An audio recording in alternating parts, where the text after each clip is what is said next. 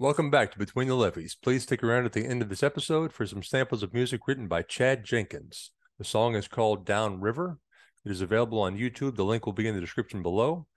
It will be released on Spotify very soon and wherever else uh, his music is available. Thank you very much.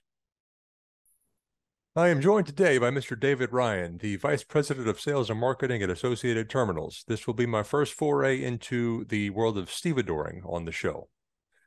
Mr. Ryan, thank you very much for joining me.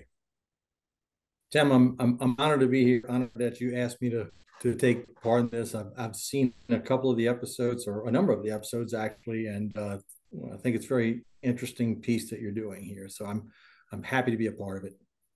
Thanks again. Well, if you've seen these before, you know how they begin. Sir, where were you born?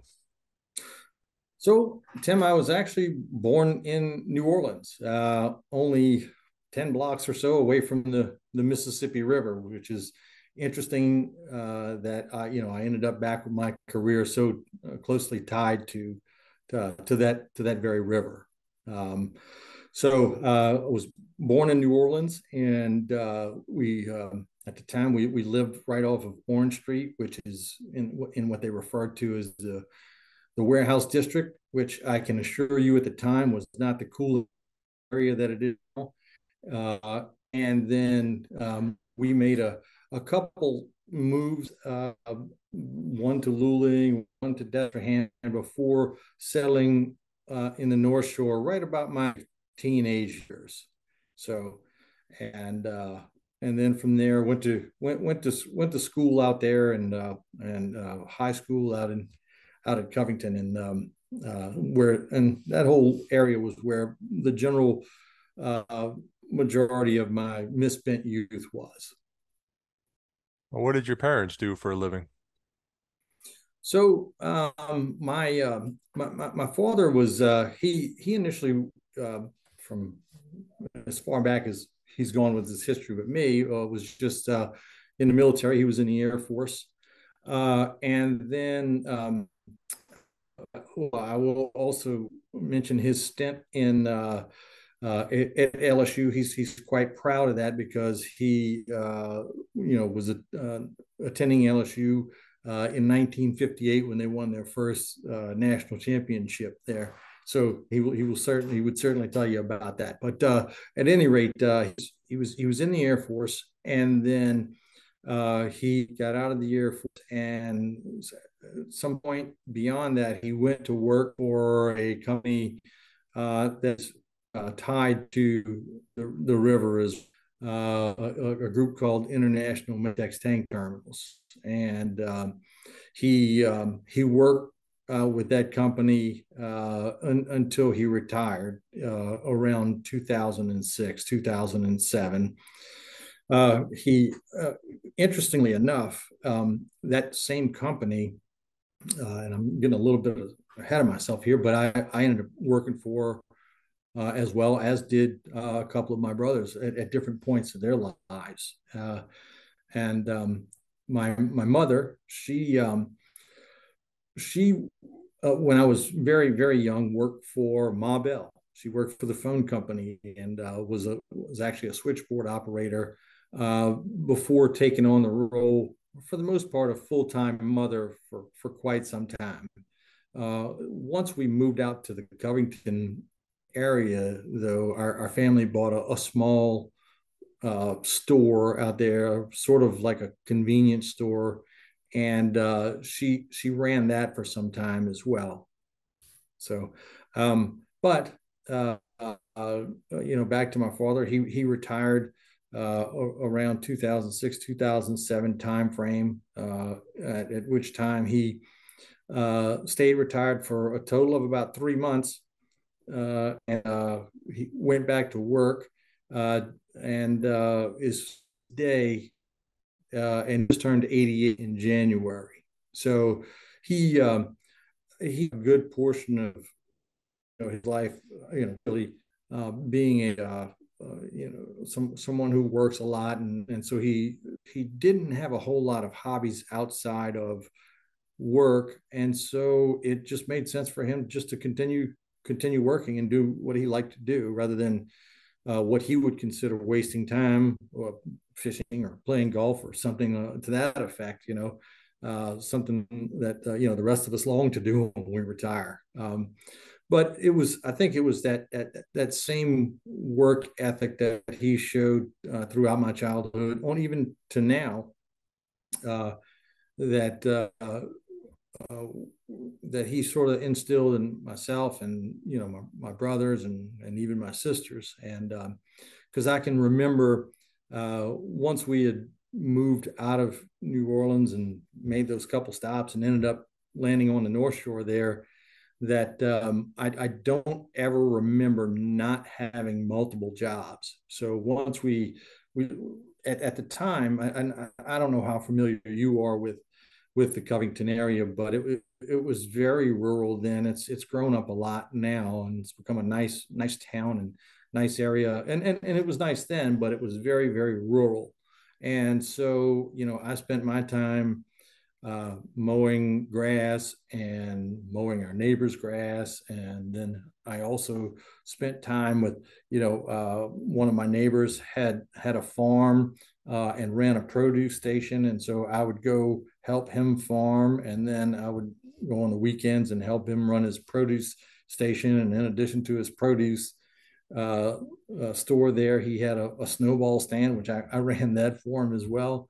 Uh, and then I, I, I had another uh, neighbor who was a plumber. Whenever he needed a hand, uh, you know, he would give me a call, and I'd go give him a hand and uh, you know, learned learned how to do some plumbing alongside of him, and uh, and and and really that just sort of was just who I was um, uh, all the way until now. You know, just somebody who who constantly, it, and it's more than just work ethic. It's it's that thirst for knowledge of different things to be involved. You know, and um, and so that that fared well for me uh, when I was uh, uh, again as I was coming up in in, in school. Uh, I was involved in all sorts of uh, a, lot of sports. Uh, I mean, I again moving out to the Covington area where I went to um, primary school there. it was very small, and so there weren't a lot of kids there, and so uh, our sports team were sports teams were were lacking for um, a number of folks that were interested in playing, and so therefore, uh, you know, if you played anything, coach would consistently be on you. Hey, you know, I played football, you know, and I played baseball, so coach is like, um, hey, we need folks on the volleyball team. You want to play? And so yeah, I'd play. Or you know, we we need folks to fill out, uh, have enough folks to run a track meet. Are you interested in running track? And so so our track. So I did, did all the things, uh, but um, so you know I certainly kept myself busy, uh, and um, but it was it, it, was it was a very interesting time. It was a very fun time, um, but it was it was chock a block full the whole time for sure. So busy sounds the, like a bit a bit of an understatement for you. Yeah. Um, so yeah. well, let me back up. Uh, what did your father do in the Air Force? So uh, he, you know, quite frankly, I'm not exactly sure. Uh, I, I, know that uh, uh, I think most of his stuff was office related. He wasn't. He didn't see any any action anywhere. He wasn't. He certainly wasn't a pilot. So uh, I'm a, I'm a little bit remiss in in, in knowing that. Um, so I'm, I'm not I'm not really sure. Uh, there was a bit of an audio glitch when you said it, but what was the name of the company he joined that was uh, attached to the river? Sure. It's called International Matex Tank Terminals, uh, also known as IMTT among folks who work on, sure. the, on the, river. And what did he uh, do for them? So he he started out being an operations manager. Uh, ultimately, uh, they utilized him in in several different um, positions, but um, uh, he was moved to uh, Virginia as IMTT was growing as, as a company.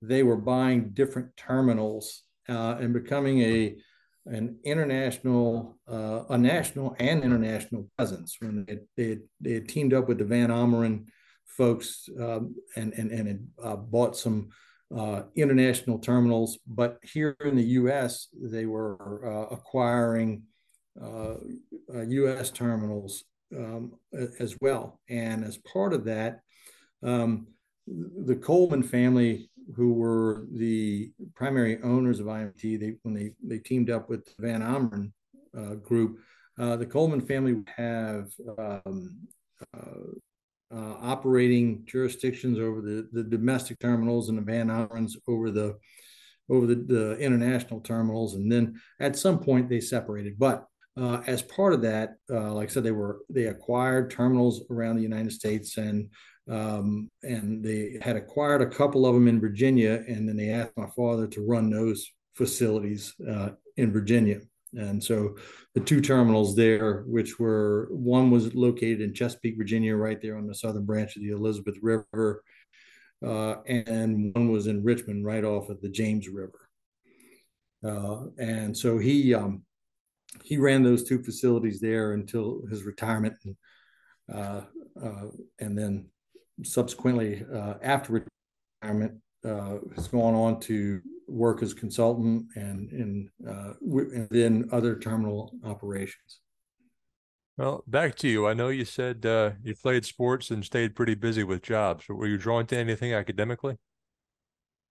So not not particularly. Uh, I, I you know I interestingly enough you know as I as I finished high school I was I was a I was a decent student. wasn't great. I was uh, you know I um, uh, I I I spent a lot of time in, with my extracurricular activities. Uh, I was, you know, big into, you know, uh, again, sports and and even music.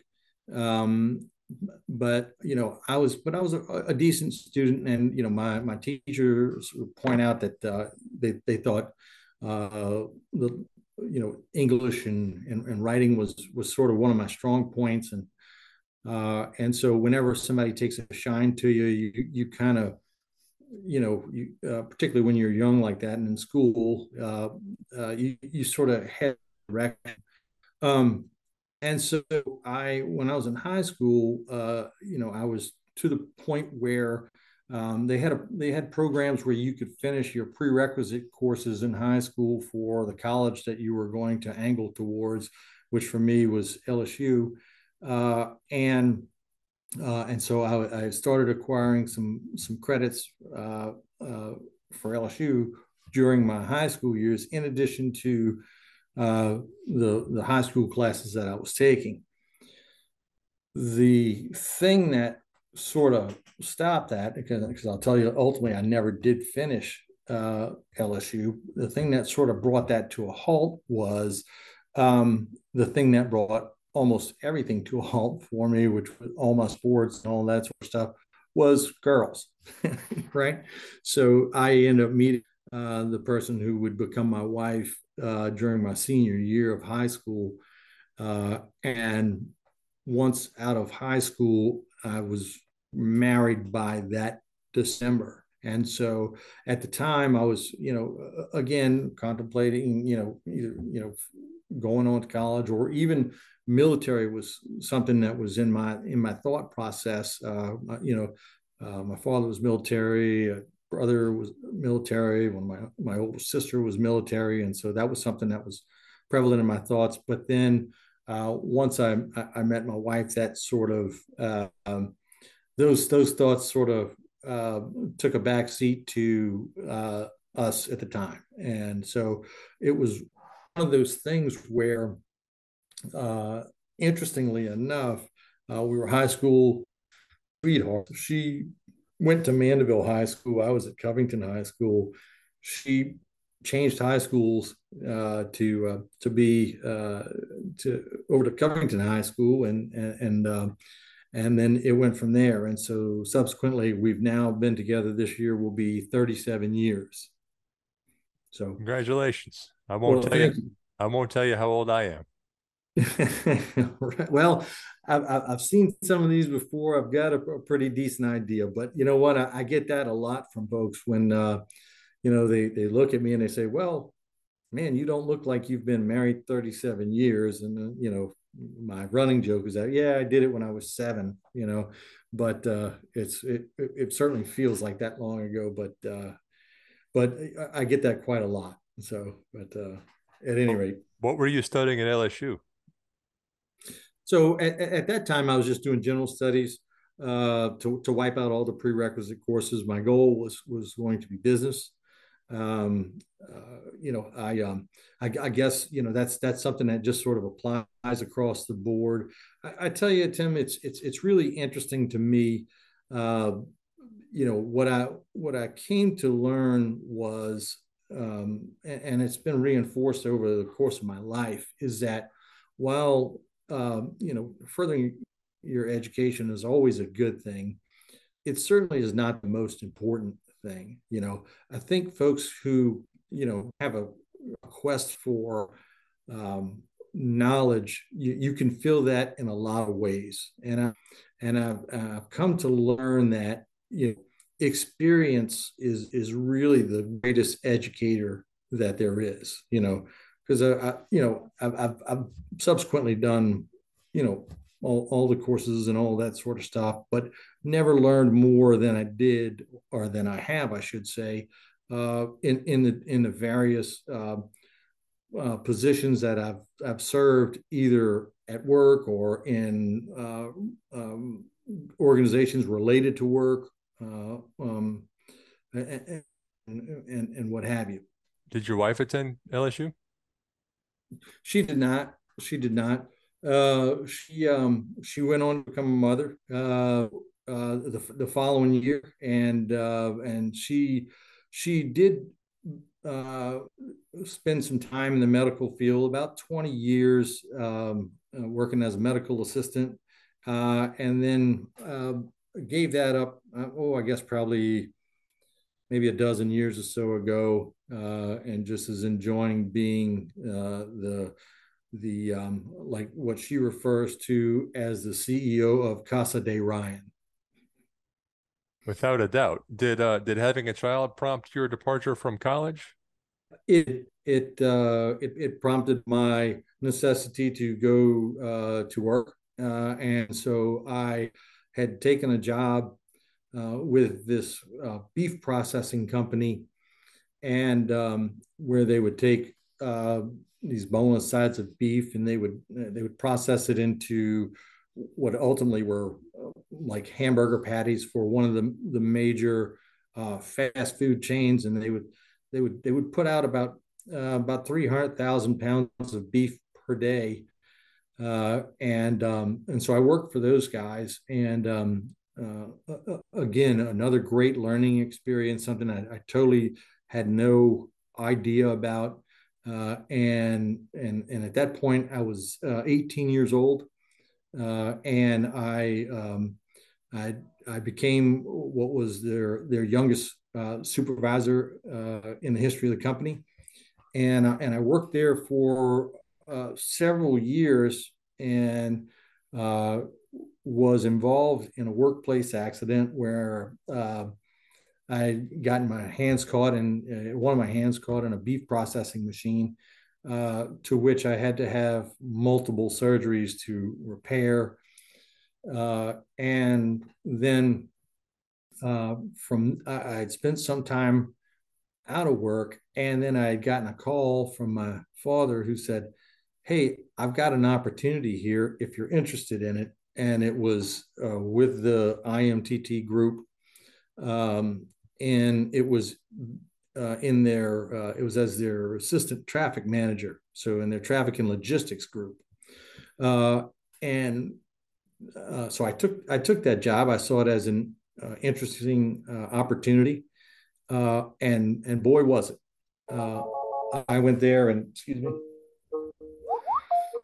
I, I went. I, I, moved to Virginia and started working for IMTT, and that that job itself, the traffic and logistics, was such an interesting job. It you know it puts you, as you probably well know, you become the liaison between your operations group and the customer itself, and so you get to see both ends of the spectrum there, and um, it really sort of is a an eye-opening job because you have to and it is absolutely one of the most difficult jobs because you have to you know the old saying is you can't please two masters. Well you have multiple masters to please when you're in traffic and logistics and uh and so it teaches you to to um, to operate in a, in a, in a constantly changing field with multiple changing priorities uh, and, um, and and it really was a a, a, a great learning experience. And then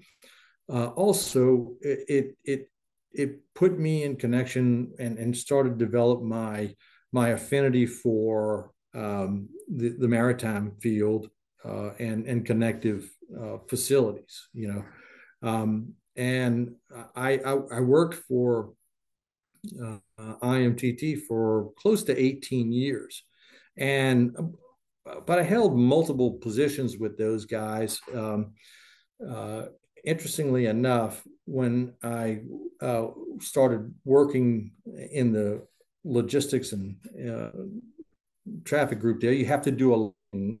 I told you before, I had a great amount of, uh, or some amount of interest in in, in writing, and um, uh, and so I uh, I found that I could exercise that that muscle, if you will, uh, in that in that job because you're constantly writing orders and and and then corresponding with uh, customers and vessels and agents and service groups and, and what have you. Uh, and then um, I, I, think the company started to notice that I that I had some sort of uh, I don't want to use the word gift there, but I was somebody who could uh, you know write relatively well. Uh, and so they they picked up on that and said, "Hey, here's a way we can get more out of this guy uh, without probably having to pay him anymore." And um, and and uh, um, at the time, I go back to talking about how you know INT was buying different terminals around the United States, uh, sort of ad hoc.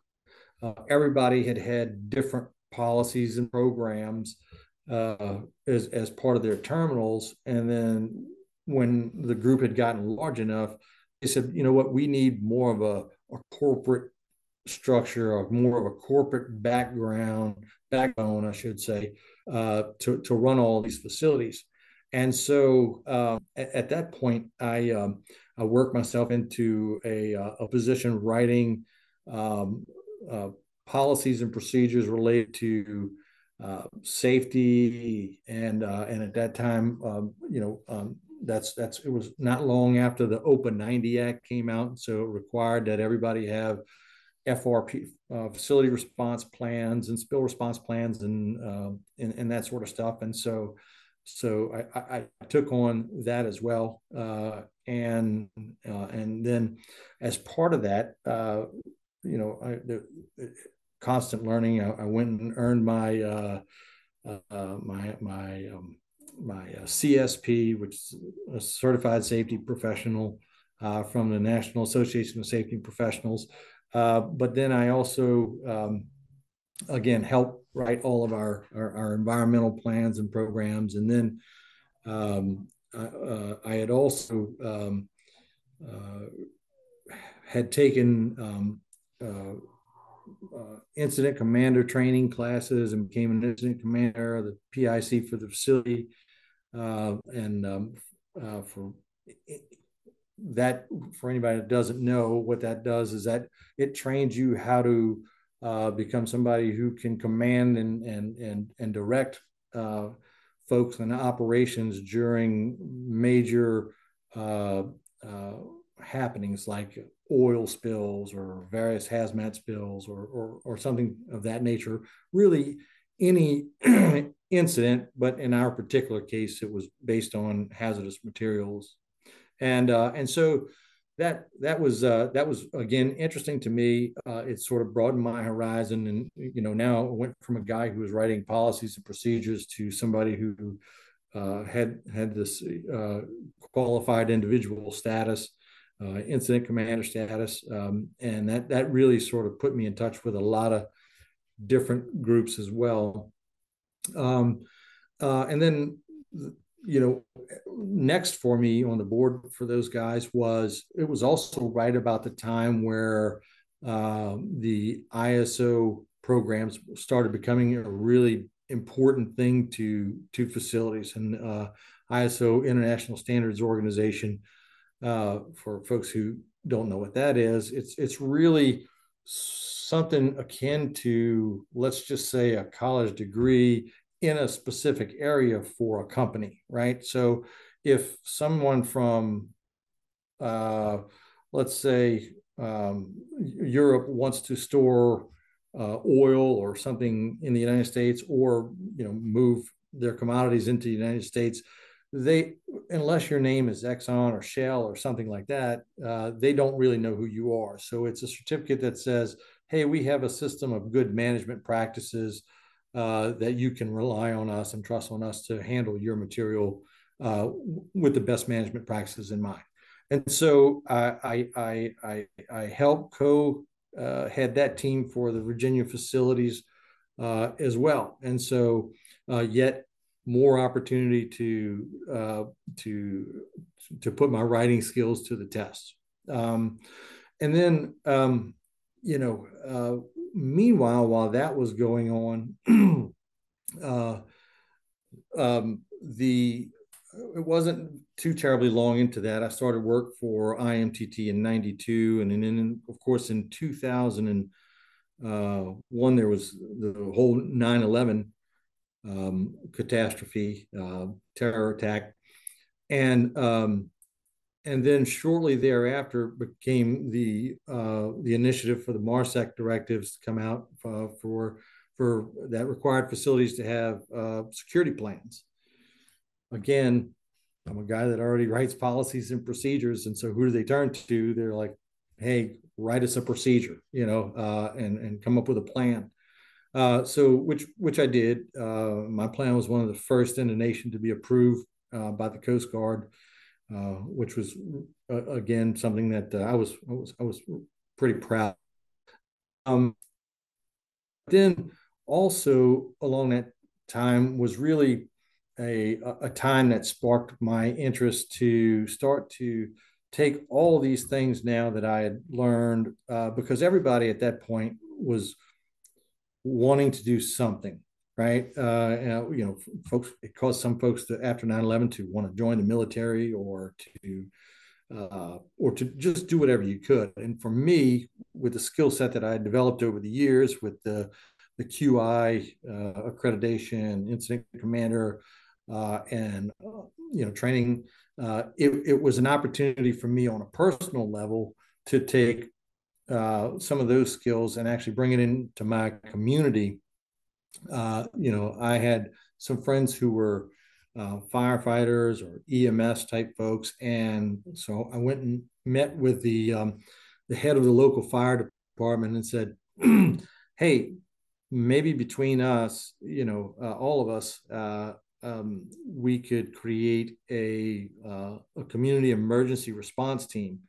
Uh, folks didn't know, clearly, none of us could know at the time whether uh, these uh, terrorist hits were going to be ongoing, if they were going to be, uh, you know, spread out all over the U.S. What towns could they happen in? And so we said, what can we do in our town? Um, and so, uh, so we started up a team uh, and uh, relayed some of our collective skills to to these folks that would help that could help assist either fire department or EMS or even the military in in case something like that happened in our town. And so gave gave training to folks to uh, teach them to uh, triage uh, folks uh, at least initial triage for folks that could be injured and uh, and, and then you know just sort of help uh, you know train these develop a group that could assist in in any way our um, you know our municipal uh, uh, folks that were that would be handling the actual situation itself. And so it, it, was a way i could you know turn my some of this professional training into something that could help in, in, the local community. Um, so, um, you know, that uh, again, that whole, you know, those years with IMTT were, you know, very formative for me and very, very good. Um, uh, like I said, it, it, it helped me develop a um, a penchant for you know being um, involved with international shipping and the maritime groups and, and what have you. Uh, you realize that there's a bigger picture uh, going on uh, uh, as opposed to some of the stuff that I did earlier in my career. Uh, in that the the stuff that we were handling at the time, you know, was came came from and went to all corners of the world.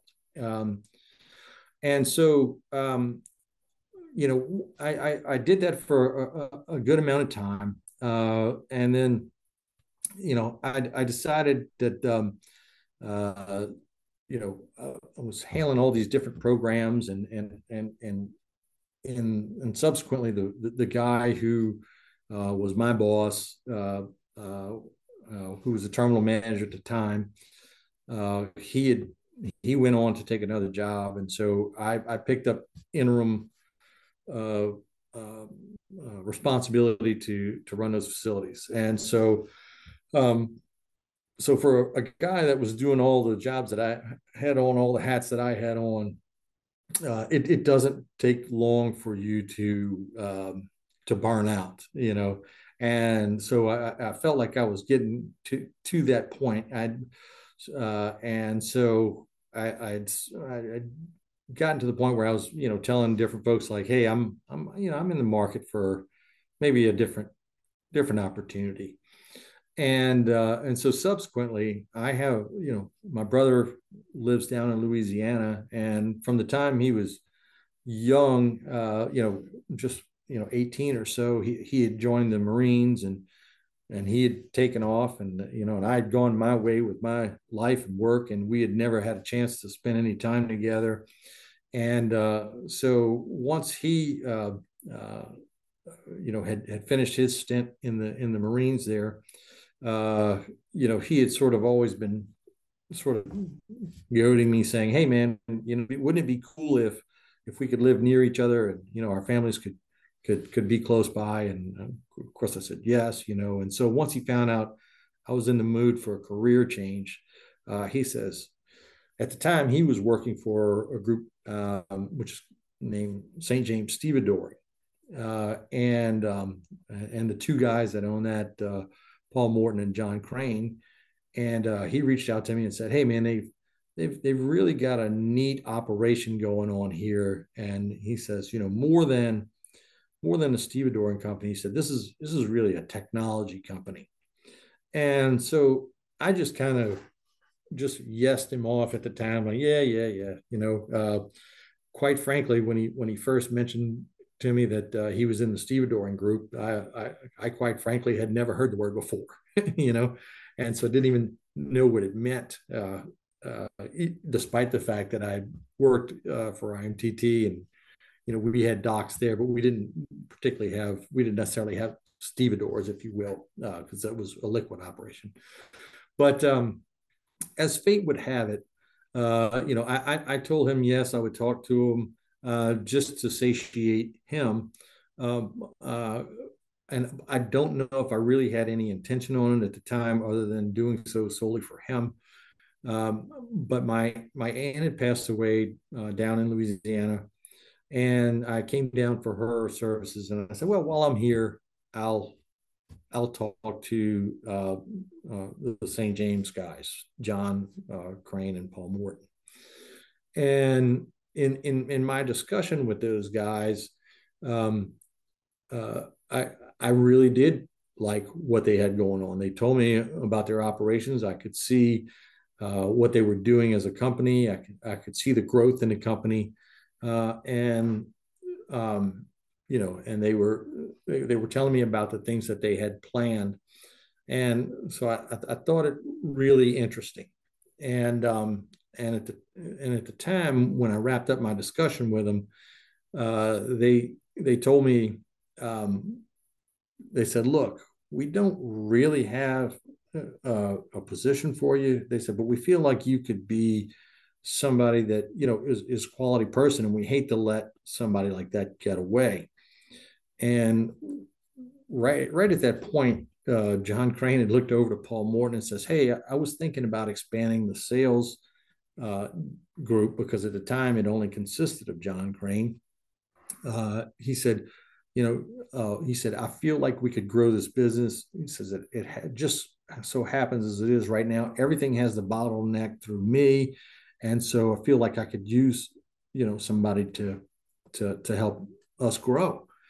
And so then they looked at me at that time, and, and this this conversation was taking place between those two while I'm at the table. And uh, so then they looked at me and said, "Well, would you be interested in, in sales?" And I, I, just sort of giggled because I, I didn't have a very high opinion of sales folks at the time, not for any reason other than the only sales folks that I'd really ever been involved with were folks that were selling cars, and nothing against them, but it just you know uh, that high pressure type sales tactic just really would not be would not fit in with who I am. And uh, and so I just laughed at him. I, I, said, "Look, I spent a good portion of my career trying to avoid sales guys. So uh, besides, I said I, I don't have the gift of gab, and I'm not even good at golf. You know, and so and they they just sort of giggled and said, "Look, that's not the type of guys that we're looking for." You know, he said, "We're looking for somebody that's going to come in, learn the business, and then act like a consultant to our customers. And then it was really the next thing that they told me that sort of won me over. And they said, when you come in and learn our business, if you, they said, it's really about promoting business in the Mississippi River here. So if you feel like our potential customers would be more successful if they were to choose one of our competitors, by all means, we say send them there we want those guys to be successful in order for us to be successful because eventually they'll either come back, but at the very least, they'll continue to fuel commodities into the river.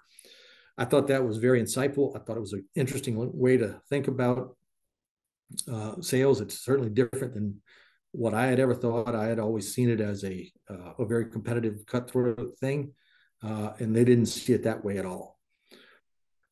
And so I uh, ultimately I had um, I, I went back home after that meeting, and I had had several other meetings with, uh, or, or at least a couple, uh, that I had narrowed it down to to very serious contenders. Uh, you know, one, the other two were more along more along the lines that uh, the liquid end of things, the chemicals and petroleums that I had dealt with over the years uh, with uh, Colonial Pipeline and then another group called Texpar Energy.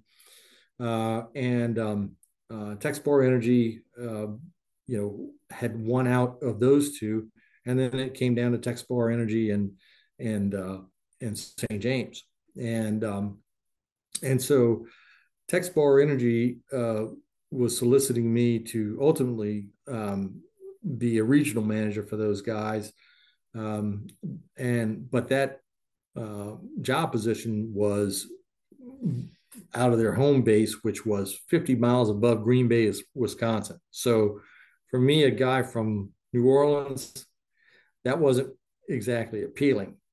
Even less so for my wife. She's like, if you go there, you'll go by yourself. And so, of course, Paul and John didn't know it, but that was the decision maker right there. It had nothing to do with contract negotiations or any of that sort of stuff. She she pretty much told me we're heading south, and uh, and quite frankly, it's it's the best move I ever made. Um, um, for a number of reasons. One of which is, you know, my my my uh, my folks, my my my wife's folks weren't weren't getting any younger, uh, and that put us much closer to them uh, down here.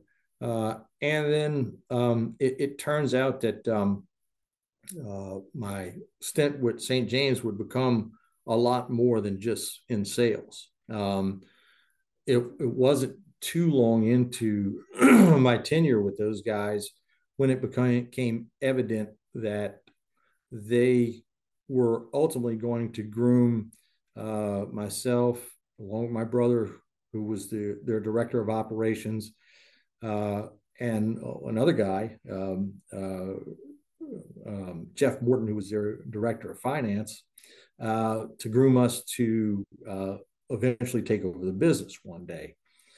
Uh, as part of that, um, and I, you know, I, can, I can't ever have one job at a time. You know that uh, clearly as as evident from my childhood on up to volunteer times with the and developing community emergency response teams in Virginia and that sort of stuff.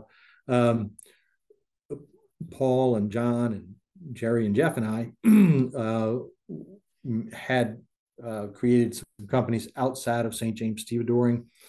Um, and we had owned um, uh, tugboats and, or a tugboat. And, and we also developed, again, these guys thought more uh, about these companies being technology companies rather than certainly we're a service company, we're stevedore, uh, but we're also tech, a technology company. And so the group of us uh, developed was this this auger sampler, an automated auger sampler that was used out on the river for sampling barges. Uh, and I, I, feel like it was ahead of its time. It, it gave uh, uh groups the opportunity to take samples from barges without anybody ever getting on a barge. It could take full core samples uh, of a barge, whereas currently it's it's just hand samples. And, uh, you know, guys climbing on top of the pile with with shovels, and uh, this thing could auger down and and take full core samples. Uh, so it was just sort of a, ahead of its time. So it was sort of slow out of the gate. Uh, and you know, in in retrospect, uh, you know, Paul and John uh, making us partners in those companies uh, wasn't totally altruistic. Uh, in that, I think that they were, you know, readying us and familiarizing uh, us with the banks and the banks with us, so that that you know we would have the opportunity at some point to to buy the company.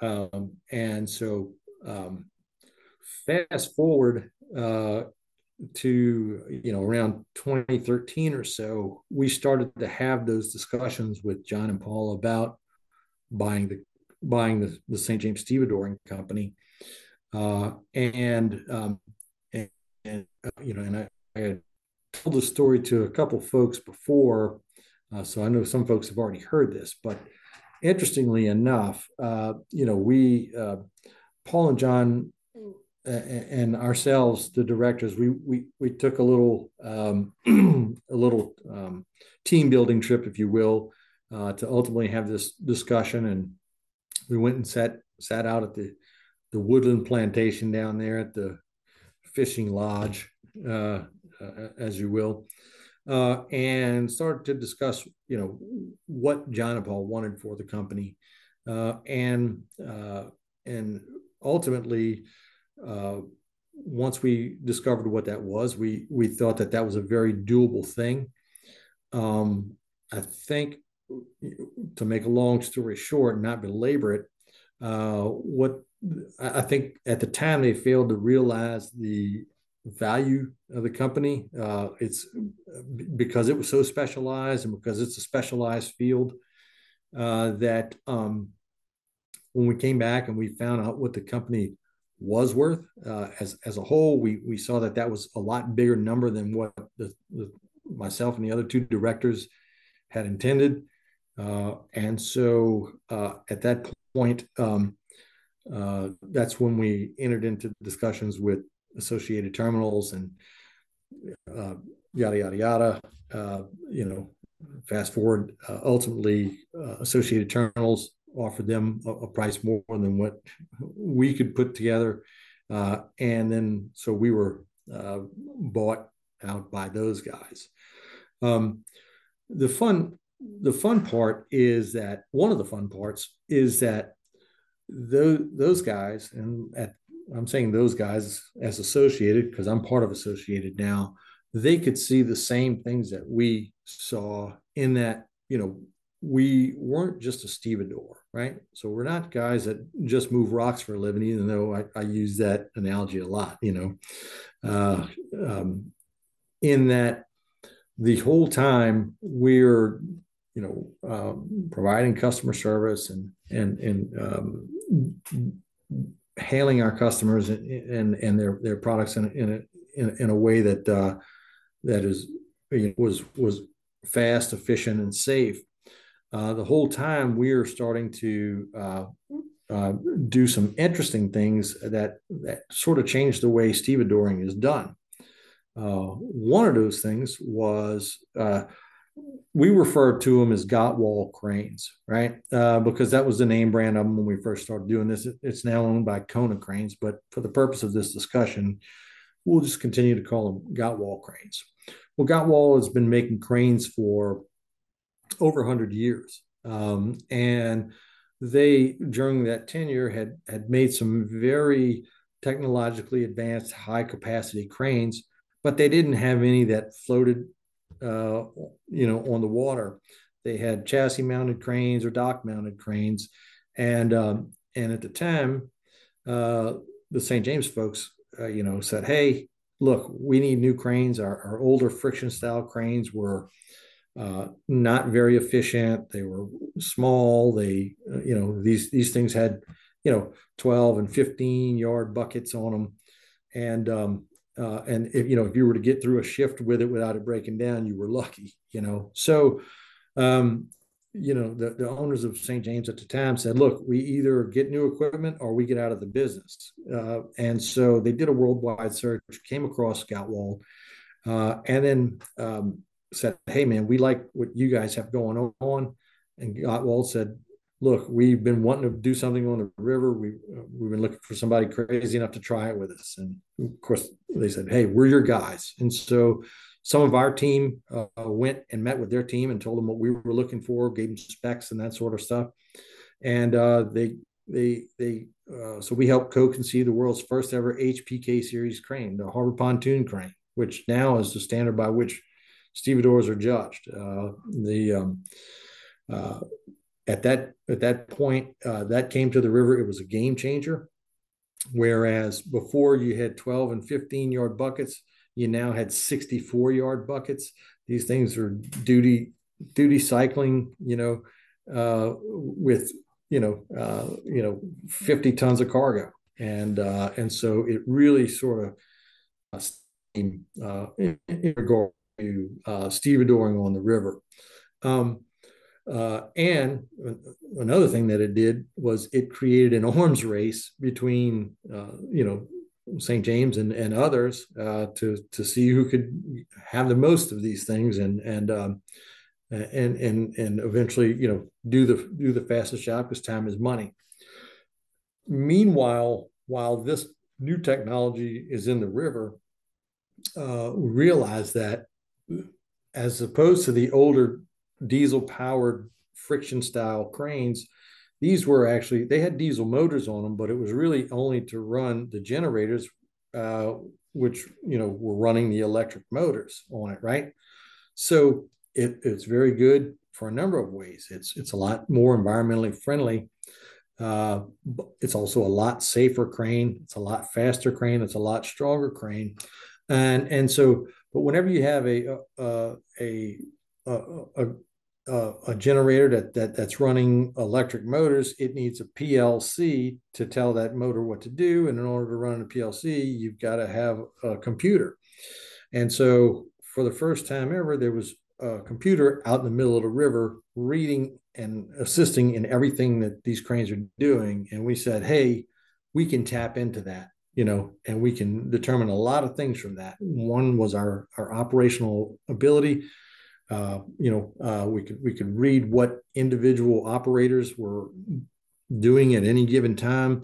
We could see if there were safety issues, safety overloads on the crane. Did people need to be retrained? What have you? Uh, uh we could uh, it that that we got that crane to be able to talk back to us from out in the river as well. We built our own systems that would go in and read everything that was in that that crane it was telling itself and built a system that could take it and then send it back to us wirelessly over wireless transmission. Uh, and um, uh, uh, so we could see it in real time and things like maintenance you know this this crane will tell uh, the maintenance. It will send maintenance team uh, an email saying hey my fuel filter is 85% clogged you know uh, if if that gets to 90% and nobody's done anything about it, it'll send an email to the maintenance guy, but it'll also send a, a email to his boss, you know? And so uh, it's, it, it's been a really interesting um, uh, transition to, to get to these cranes and, uh, and, and has been quite um, advantageous um, for us as a company uh, and subsequently Associated Terminals as a company, but also for our customers as well. So, um, and you know, there are other uh, um, uh, technological advances that that we're working on here. Um, we, you know, we realize, uh, you know, safety is a huge part of what we do. Of course, every everybody, you know, says that, and it's and, it's, and rightly so. Um, but we we put our money where our mouth is here uh, in a whole lot of R and D. Right, nobody likes to do the R and D part of anything. It's expensive, takes a long time to get to where you're going. But you know we've we've made some headway, and we, are now to the point where we have um, we have remote operated uh, material handlers in in vessels out there. Uh, and so what that means is that you know, whenever you're biting material out of a ship or out of a barge, once you get down to what is what they call the tank top, which is the floor, uh, for folks who haven't don't understand our vernacular that that much. Uh, once you get to the tank top, then you, you, put in a material handler and it and it it goes and it rounds up everything, and then you take your crane in there and you bite it out. Now that material handler that's down in in the vessel or in the barge itself no longer has a person who had to climb over the uh, down into the vessel or into the barge. That actually is controlled from a person sitting in our office in the back in the back room back there. So um, that's a, a, huge leap forward in in, in safety uh, and uh, and and efficiency because now you have you can run multiple machines with with one person. Um, and so, but things like that are repeated over and over in our business. Like we we you know we have our IT group here is you know really is to because they've done such a job. They're they're only limited by our imagination. You know, uh, anything that we've ever asked from these guys, they delivered to us. You know, uh, and our IT team isn't your typical IT team. You you know, a lot of folks, you know, at their office, their IT team is a guy who can, you know, come get your computer to boot when it can't boot or can get your Word document to format correctly. Know, our our our our, our IT team has, you know, is is made up of electrical engineers, it's made up of ubiquitous engineering majors, it's robotics guys, things like that, you know. And so we have we've we've had you know, um, and, and, they've done quite a great job for us. And they come into, quite frankly, an industry that had a lot of low hanging fruit. And so it's just been one project after another uh, for these guys, uh, just bringing us into the technological age and have done a great job. Well, I saw the uh, the video game chair there in your office uh, when know, were in a testing phase. I think there was a dozer in the in the yard outside your building. How far does that thing reach? Like, meaning, can you control things in New Orleans from Convent? That's correct. Yes. So we have an entire um, network background, uh, backbone rather, that that goes all the way down. So really, it can reach. Um, yeah, we have um, berths that range all the way from Violet, which is down around mile marker 56 or so, uh, all the way up to mile marker 158, and we can control those from in, in any of those spots uh, with, with, our our network backbone here. How so, was how was testing with those? How did that? Uh, how long did that take? Long, long arduous, and expensive, right? And uh, it, it it really took some um, it took a, a, good while. This has been in development for you know for the better part of ten years, uh, and it's only been within the last year or so uh, that um, uh, you know we've been able to put it actually inside of a barge or a ship and put it to work, and now have gotten to the point where uh, you know we have multiple machines like this that are you know and eventually uh, i think I, am not 100% sure on the timeline but i believe that by the end of the year they want every one of our front end loaders to to have that technology on it. And so um, but it, it, it, it took quite some time. Uh, it was a lot of time and effort. The the problem primarily, Tim, was that you can you can do a lot of interesting things, you know, wirelessly and remotely now. But the the problem was is that you had a in this case a front end loader which was put inside of a metal box, i.e., the whole the vessel hold, out in the middle of the river, right? So you're dealing with interference. You know, I, in this day and age with you know cell phones and satellite phones and, and what have you i still have a hard time with my cell phone when i'm sitting here in my office getting a reception you know? Uh, so to, to put something behind several walls of steel and then put it out in the middle of the river you know and then you're on shore collecting this this this uh, this data wirelessly uh, and to not have it have a lag time that the human uh, brain can detect was it you know it was very complex. And um, but our team did it uh, and they they they wrote all of the programming themselves. They uh, you know uh, the, the, algorithms you know themselves. I mean there, there there's some uh, was some initial user you know readily available algorithms but all of those even even when we could use some of those had to be tweaked for what we had going on. Um, so much there's been so much um, improvement and development there and and uh, to the point where uh, there are international groups the largest ones in the world uh, that that make some of these machines that are wowed by our capability and want it for their machines. You know, um, I don't know if I'm allowed to say who that is, um, but I can tell you this: uh, it's it's some of the very largest equipment factories in the world. Uh, folks who have more engineers than we have employees um, uh, that say, "You guys have something special, and we'd like to capitalize on that." And they've partnered up with us on it to do just that. Uh, so um, but yeah, it, it was it was very expensive to get to point and very time consuming, but certainly uh, well worth. You know, uh, ultimately, our goal is to have uh, what what we refer to as no boots on a barge, which means don't have to put anybody out there uh, uh, because we know we all know that that's the most dangerous part of uh, of anybody's job when when it comes to the river. You you're quite uh, well aware of that as well. Anytime you somebody crossing over a threshold going from, you know, either shoreside to a barge or a tug, or from a tug to a barge, or vice versa, is very very dangerous. So, anytime we can eliminate that potential, uh, then that's a win for our for our employees and our company.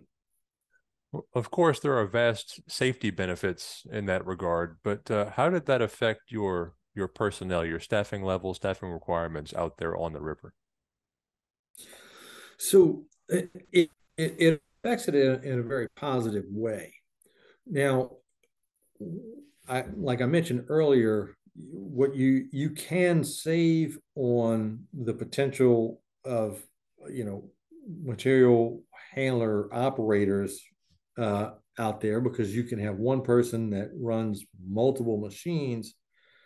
But ultimately you you replace those people with a different skill set right? So we now need guys who understand uh, radio comms better we need guys who can you know on the technological end so it it it, it can reduce the overall number of folks but it, re, it, it replaces them with maybe a lesser number of folks but at a different skill set uh, as well so um, I, I, don't know. I don't know what that final number will be, um, but I, I, do know, uh, you know, it will be a, a, net probably reduction in workforce, um, not by a lot, but by some, right? Um, and but like I said, you you trade uh, you know some of those folks out for for a, a different uh, often higher paying skill set well as i know very little about it um, walk me through the process i guess um, of delivering on a commitment to a customer from from meeting them shaking their hand for the first time finding out what they need. I don't know how you price out stevedoring services and then all the way from meeting a new customer to unloading that their their vessel. Mm-hmm. yeah. So so tim what what happens is you know like like anybody else you know you you go out and you the first thing is to to try to um, you know recognize who the customers are. From from our perspective that's not a very difficult thing to do right? And of course most people would be would say right now like what are you talking about? Well the truth is there's only a finite number of folks that are going to move uh, dry bulk commodities or what have you from you know in and out of the country right? Whether it's grains or salts or minerals and ores or any of that sort of stuff. Certainly, there's you know a lot of commodities, but a very finite number of those. Right? It's not like, uh, and I always get a kick out of these these folks that do these mass marketing campaigns, and they're like, they see my name on LinkedIn, they say, "Oh, I see you're in sales. Would you like, you know, lead generation? I, I can give you the top 500 folks in your you know your your lexicon there that you and i'm and i'm like mm, no you didn't do your research you know and uh or it's even funnier you will you know sometimes you'll get folks who are even more clueless that are trying to sell us things and they'll you get to call like uh, can i speak to mr steve doring? And uh, so at that point i you know i say uh, please hold and i i switch him over to my brother's phone. But um no but in but uh, in in reality there's you know you can it's it's very easy to do the research to see who uh, is moving on the river right? And then you, you you you take a look at what they're doing and then you have to ask like and, and are we the group that can help them the best right? And and so and once you determine that we can we can be either the best or equally as good as the other guys uh, what makes sense for the customer. Again, uh, my my number one goal here is not uh, certainly as an employee to Associated Terminals is to do well for them, but also as an advocate for the river, right? Because uh, we we want the commodities to come here.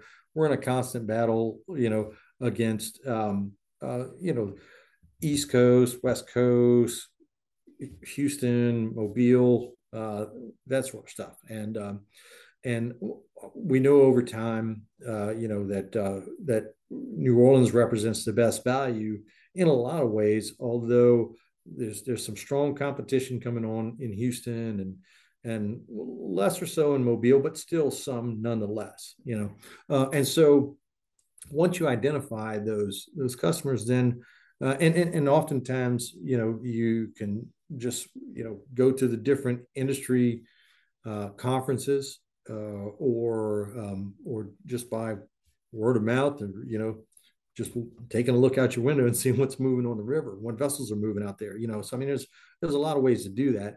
Um, and then you know you, you you meet with these folks, and a lot of these folks, you know, right off the bat, uh, will either say, "Hey, I've already got somebody," or on the other hand, they say, "Look, I'm willing to talk." And um, and for me, uh, again, my my whole way of um, uh, approaching um, potential customers o- over the years uh, is, is is never to say, you know, like how awful the next guy is or this or that. I just sort of tell them what I can do, and um, you know, uh, and and and that I'd like to help them, and, and and really just give me a shot at what you got going on, and um, you know, uh, you know, I mean, you'd say, well, you know, well, okay, pricing is is a big thing, and and to to some folks it is. Don't get me wrong, money is what runs the world, as as we all know. But when you,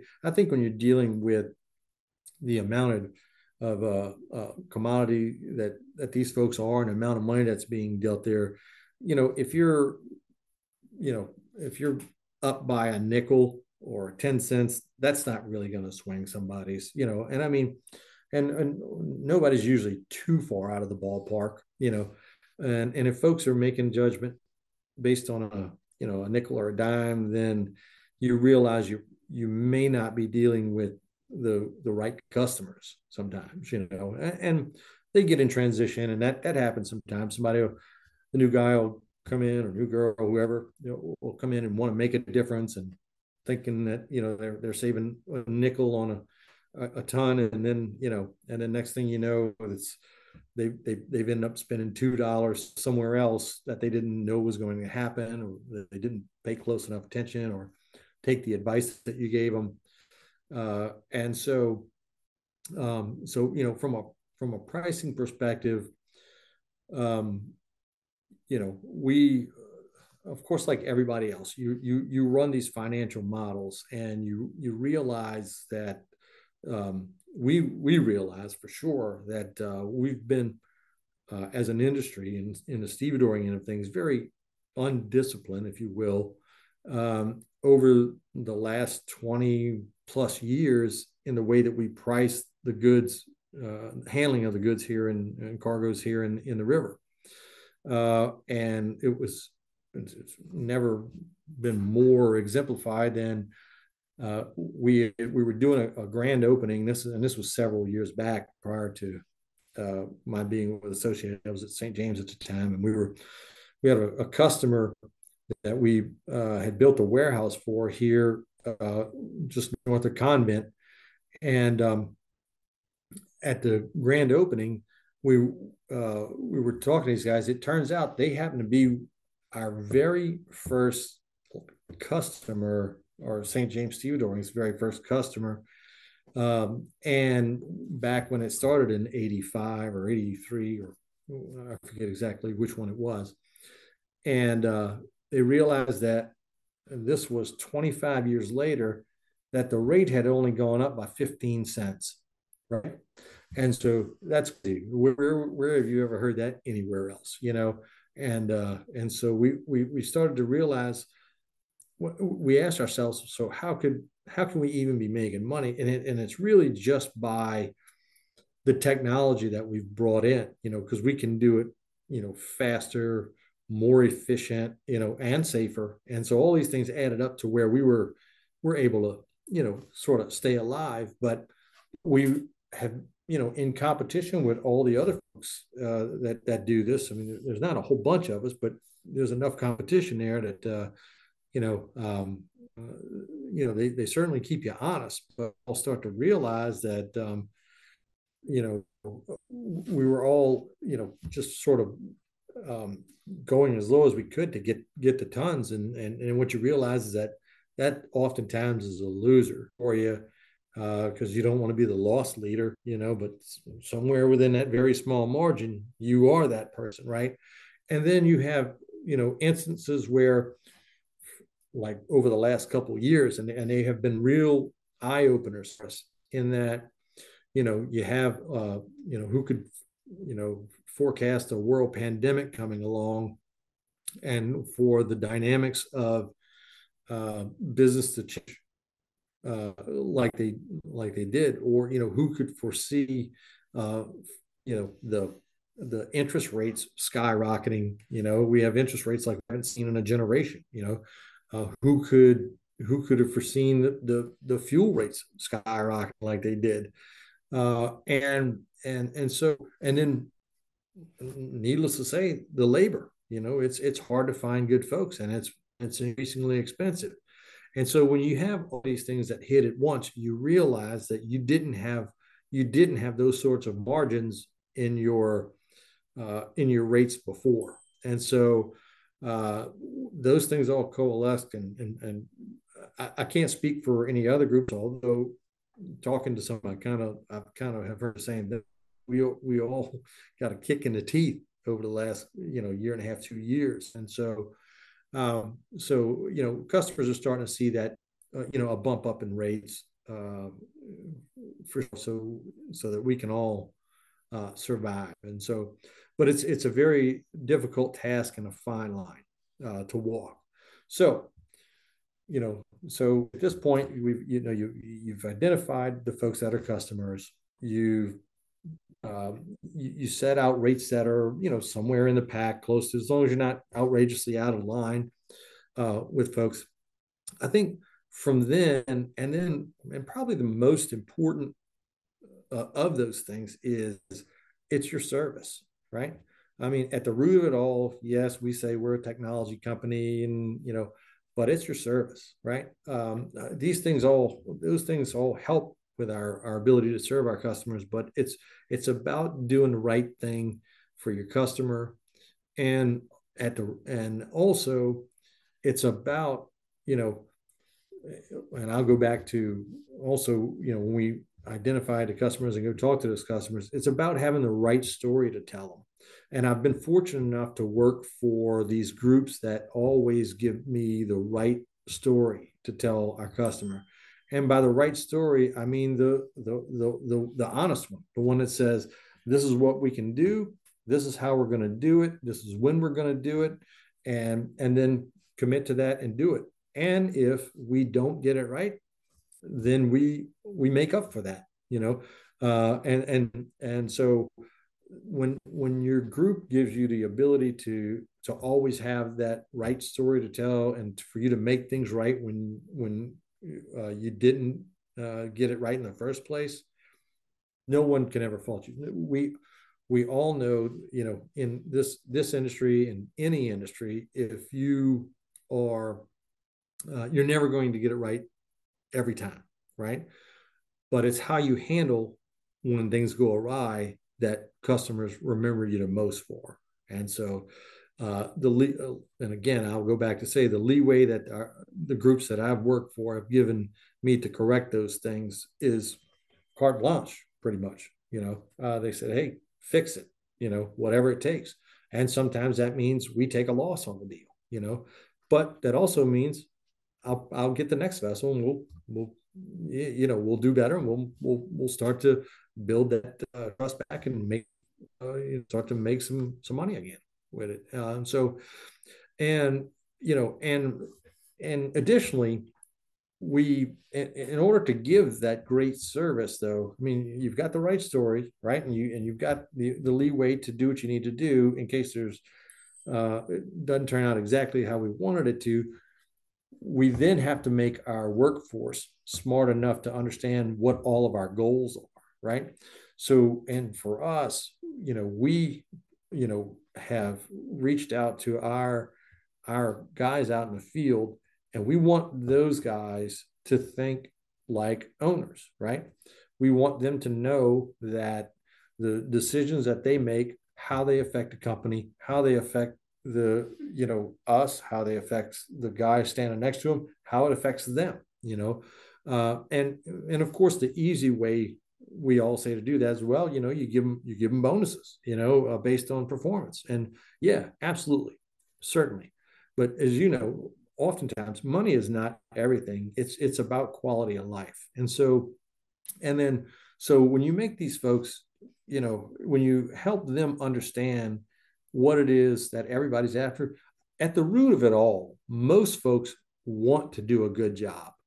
You have to put the right folks in their line of command that say, you know, we appreciate that right job and train them to be better and then give them a path forward, you know, and we have a, you know, here at, at, uh, at this group, you know, associated, uh, I don't want to turn this into associated commercial, but I mean, part of it is, you know, we give them a path forward, you know, and people wonder why this facility is what it is and why it's become the largest stevedore on the river.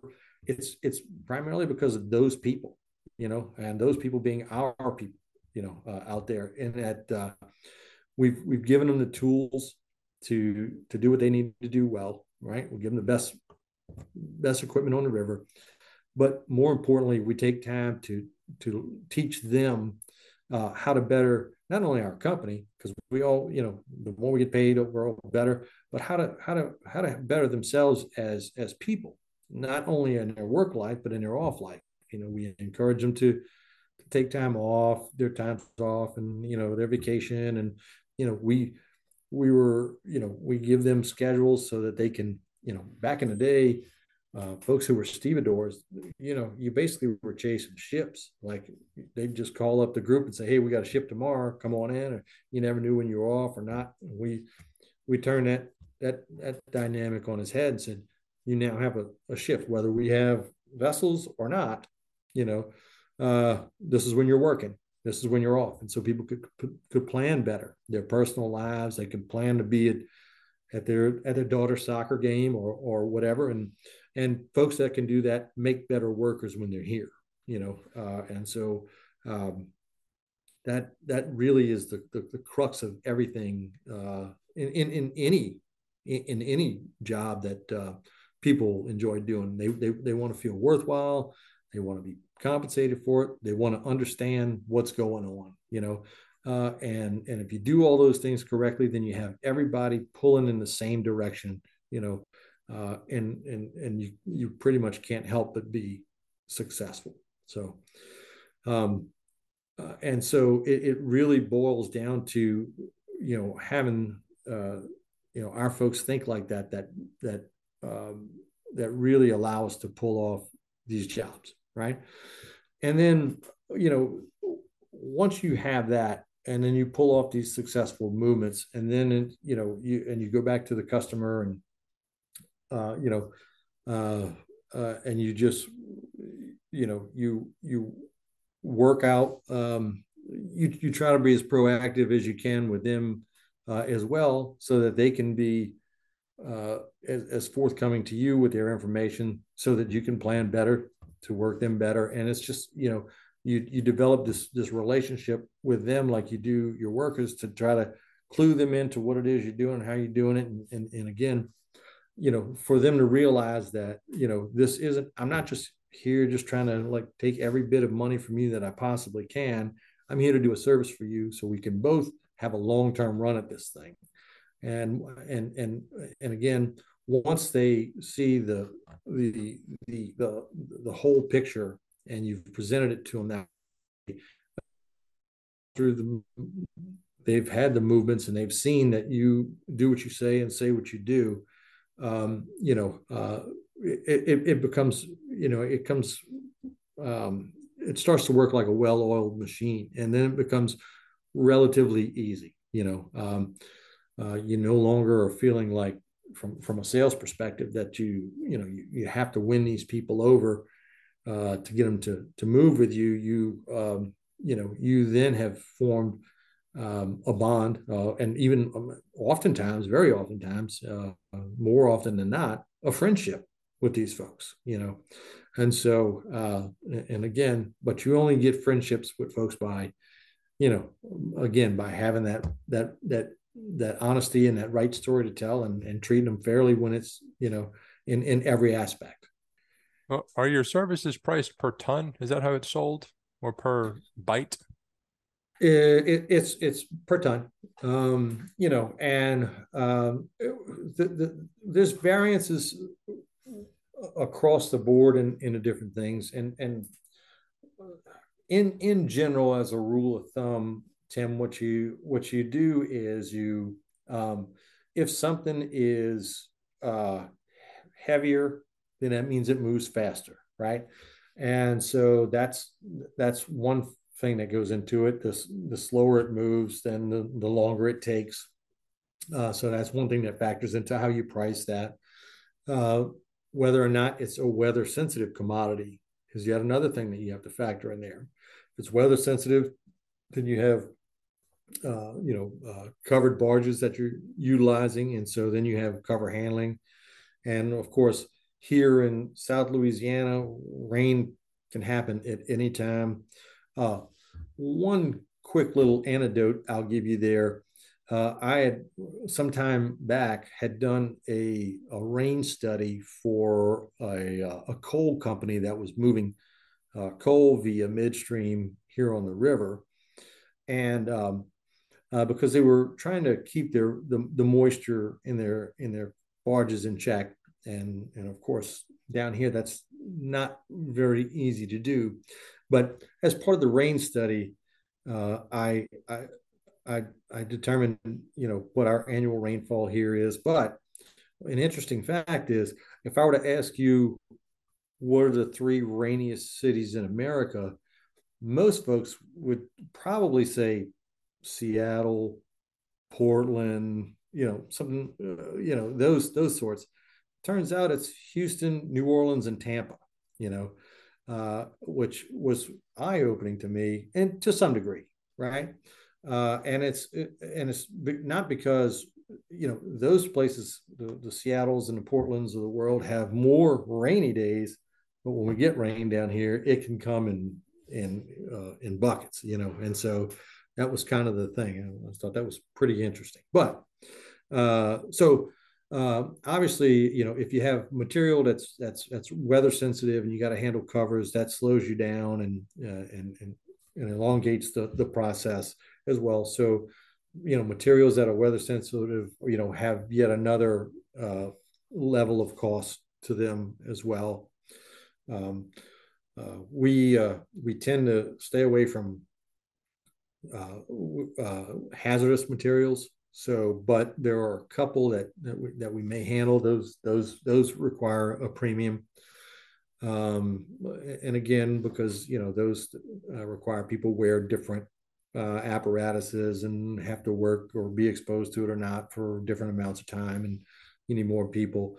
Uh, but again, we we generally try to stay away from those. But uh, you know, when it does happen, that's that's a little that's a that that that one has an added cost uh, if you have a material that's uh, particularly dusty, you know, uh, again, that that requires you know a little more money again because you're having to, you know, even though it's not raining outside, if the wind's blowing, you got to close close down. So so there are different levels to how you price these things out, uh, or different reasons I, I, should say for different levels on how you price these these these things out. But uh, invariably, it's it's it's by ton when you're talking about bulk commodities. When you're talking about project cargoes, things like wind turbines or something of that nature, then that's that's a per piece type deal. Um, uh, you know, um, any of those big pressure vessels, that's that's all very specialized stuff. But in general, bulk cargoes are priced out by by the ton. Well, finally, I know you said you've watched a few episodes of this little show. What do you think about this project I have going on? Uh, to be quite honest, Tim, I, I really enjoy it. And uh, I'm honestly honored to be a part of it because I've seen some of the, the, the, folks that you've had on, on here and a lot of folks that I respect very much. And uh, I've, I've enjoyed listening to it. And uh, uh, I, I keep it oftentimes playing while I'm sitting here doing some work, I'll be listening to some, and and sometimes I'll find myself actually watching it as well. You know, um, but I, have really enjoyed it. I think it's a good thing. I, I, I appreciate the fact that you're doing it.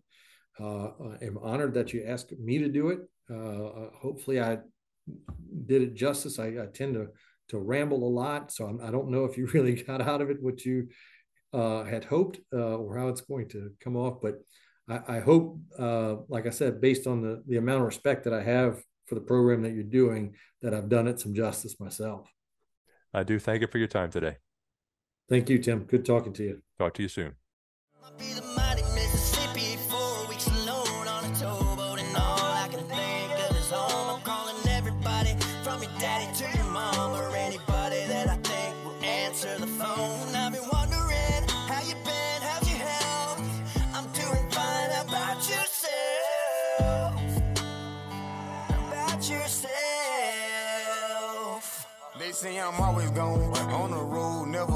I say I'm trying to get this money, so I gotta stay gone. I tell my mama that I love her, even though I do wrong. And I've been praying to the Lord, I just gotta stay strong.